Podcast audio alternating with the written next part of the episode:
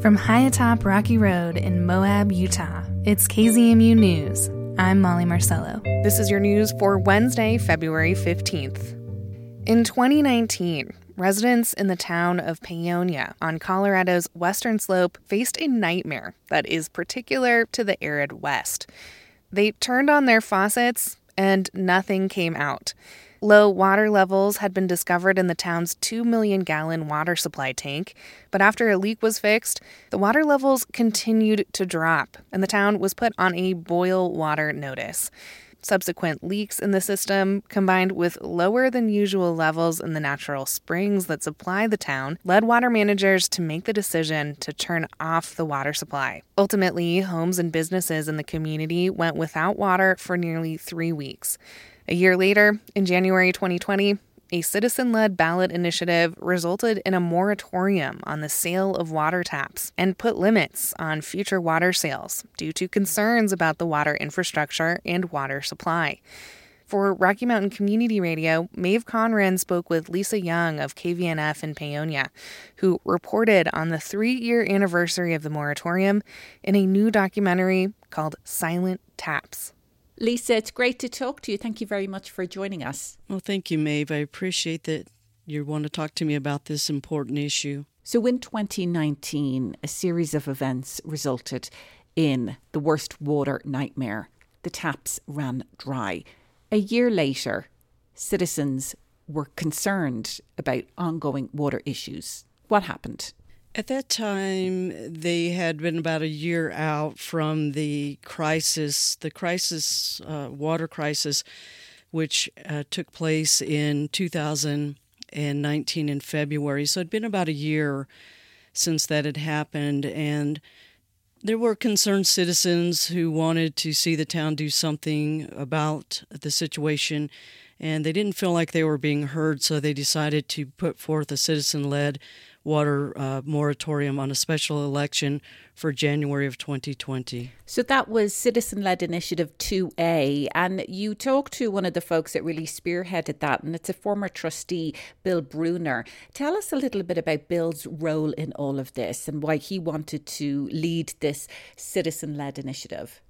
Well, Bill had been on the Board of Trustees and he saw firsthand that there were issues with the water uh, system in Paonia.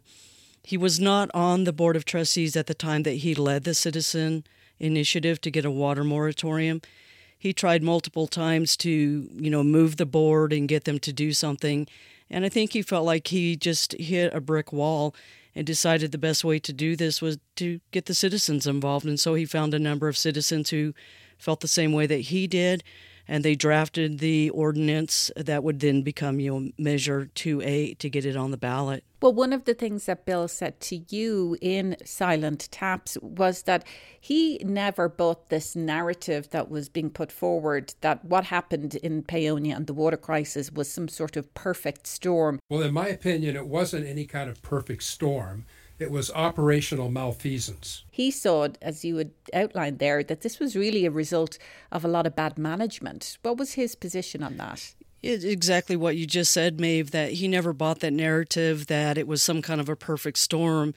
Um, he had enough knowledge to know that the town had some areas that they really needed to be dealing with and they weren't dealing with. And it's not entirely unusual. I mean, a lot of these rural communities struggle with their water systems. There's just not the money to do the work that needs to be done. And so I think in for Bill Bruner, he saw that and he was like, no, this could have been avoided had there been some diligence, due diligence on some of the infrastructure that needed to be done. And so he never bought the narrative that this was an absolutely unavoidable catastrophe. Uh, he felt the town could have done better and avoided what others were calling the perfect storm. So, what exactly did 2A lead to? It was passed ultimately by voters in Paonia. What did it mean? It means that before the town can issue more water taps, sell more water taps, a certified engineer, and they're working with JDS Hydro, they have to certify that the town actually has enough water. They have to certify that they can supply water to all of their existing taps within the town and also any standby taps. There's something like 300 taps that have never been used So it means that the engineer has to certify there's enough water to meet the demand in the town and then maybe be able to project what they could actually do if they wanted to add additional taps. It's actually a pretty hard thing to do and it's taking a lot of time. So that moratorium went into effect on January 27th, 2020. Now, three years on from that, what is currently happening in Paonia? Currently, Paonia has a new interim town administrator. Her name is Leslie Klusmire. And they also have a new attorney. His name is Nick Cotton Baez. And they're looking at the actual ordinance, eh, which is in the code, and looking at the definitions of the term tap. And perhaps there's a way that they can redefine or, or maybe clarify the meaning of the word tap and by doing that, they'll know exactly if they can say yes or no to those who are looking maybe to put in an accessory dwelling unit, you know, just kind of extending their line to maybe like a little mother, you know, cottage, that type of thing. And so that's where they're at currently as far as looking at the code. And then they're also aggressively applying for grants to try to fix some of the infrastructure problems I know that they want to put meters on the springs so that they know exactly what amount of water is coming from the springs. And so those are a couple of things that I'm currently aware of. Now, you speak to other folks in your piece, Silent Taps. We hear from a former town trustee, Tammy Meck. And Tammy's got an interesting position. She was also a reporter at the time. And she says she wishes she had reported more. I'm paraphrasing, but she wishes she had done more reporting maybe on the crisis so people would have been more informed. I kind of felt responsible for uh, some of the problems the town had because as a reporter, I wasn't really able to dig in deep enough. Well, Tammy Meck is a senior reporter at the Delta County Independent, and she was someone who was extremely interested in the water issue. And she dug as deep as she could to find some of the answers. But as we all know as journalists, that's sometimes very difficult. And a lot of papers don't have the capacity to do a lot of in depth investigative reporting. But kudos to Tammy Meck though, because she really did dig in as deep as she could. She she passed on a lot of information to me because I took over her position at the DCI and began reporting on the Paonia uh, water crisis as soon as I got on board. So, from Tammy's perspective, I think she's felt like if I could have dug deeper, if I could have brought more information out, maybe that would have put pressure on the town to do more to fix the infrastructure or be more concerned about why one of the water plants was not online and should have been online. So, she had this conscious feeling that she could have done more, but she was limited in what she could do. Three years on from the passage of Citizen led Initiative 2A and the implementation of the moratorium, is this now in perpetuity in Paonia? Is there discussion about repealing that? I mean, what what is next, I suppose, when it comes to water in Paonia? There was some talk about trying to repeal the ordinance, um, but that seemed to be going nowhere. Um, right now it's really a matter of they need to get the data to JDS Hydro so that JDS Hydro can go through all of the process and decide how they can certify whether or not the town can lift the water moratorium, let them know how many other taps they think the town could actually service. And you know that's really where it's at. It's just a matter they've got to go through this process now. They're not looking to remove the ordinance they're looking to try to get it certified.